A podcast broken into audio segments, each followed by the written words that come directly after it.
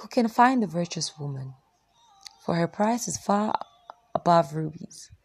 The heart of her husband doth safely trust in her, so that he shall have no need of spoil. She will do him good and not evil all the days of her life. She seeketh wool and flax, and worketh willingly with her hands. She is like the merchant's ships. She bringeth, she bringeth her food from afar.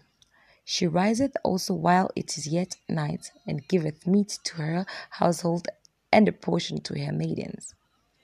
She considereth a field, and buyeth it with the fruit of her hands, and she planteth, she planteth a vineyard. She gird, she girdeth her loins with strength, and strengthened her arms. She perceiveth that her merchandise is good. Her candle goeth not out by night. She layeth her hands to the spindle, and her hands hold the distaff. She stretched out her hand to the poor, yea, she reacheth forth her hands to the needy. She is not afraid of the snow for her household, for all her household are clothed with scarlet. She maketh herself coverings of tapestry, her clothing is silk and purple.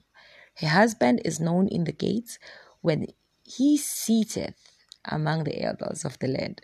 She maketh fine linen and selleth it, and delivereth girdles unto the merchant.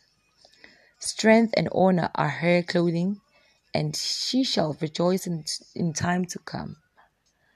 She openeth her mouth with wisdom, and in her tongue is the law of kindness. She looketh well to the ways of her, her household, and eateth not the bread of idleness. Her children arise up and call her blessed, her husband also, and he praiseth her. Many daughters have done virtuously, but thou excellent them all. Ladies and gentlemen, I'm Joy. I'm your host um, on uh, Joyful Lady 100, and this is your very first episode. I was reading on Proverbs. Yes. See you on the next. See you on the next episode. Love you.